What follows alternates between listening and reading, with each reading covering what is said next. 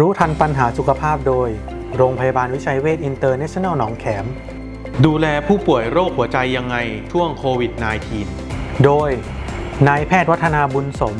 ผู้อำนวยการศูนย์หัวใจโรงพยาบาลวิชัยเวชอินเตอร์เนชั่นแนลหนองแขม อย่างที่เราทราบข่าวคือว่า คนที่เป็นโรคหัวใจ คนสูงอายุ เป็นเบาหวาน มีโรคเรื้อรัง โรคปอด กลุ่มเนี้ยเป็นกลุ่มเสี่ยง ถ้าเกิดติดเชื้อโควิดเนี่ย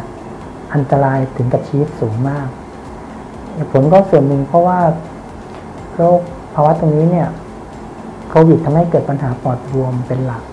มันทำให้ขาดออกซิเจน ถ้ามีโรคหัวใจโรคตรงนี้มันจะรุนแรงขึ้นนั้นการดูแลจริง ๆ ดีที่สุดก็คือว่าพยายามป้องกันตัวเองให้ดีที่สุดเพื่อให้ไม่ไม่เป็นนะครับ อันนี้คงทราบกันอยู่แล้ว ไม่ว่าจะเป็นเรื่องของการอยู่ห่าง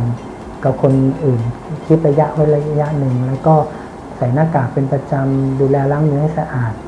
อาหารการกินก็ต้องดูแลตามสุขลักษณะที่เหมาะสม นอกจากนั้นเนี่ยถ้าเมื่อไหร่มีอาการสงสัยหอบเหนื่อยผิดปกติ มีไอผิดปกติมีไข้ไม่แน่ใจรีบไปหาหมอแต่เนิ่นๆครับ ถ้ารักษาเร็วมีโอกาสที่จะช่วยได้เร็ว แล้วก็ห้ามปกปิดข้อมูลนะครับ เพราะว่าข้อมูลทุกอย่าง คุณหมอจะได้ ดูว่ามีโอกาสที่ติดเชื้อจากโควิดสูงไหม รักษาเร็วหายเร็วครับ คิดถึงศูนย์หัวใจ คิดถึงโรงพยาบาลวิชัยเวชหนองแขม โทร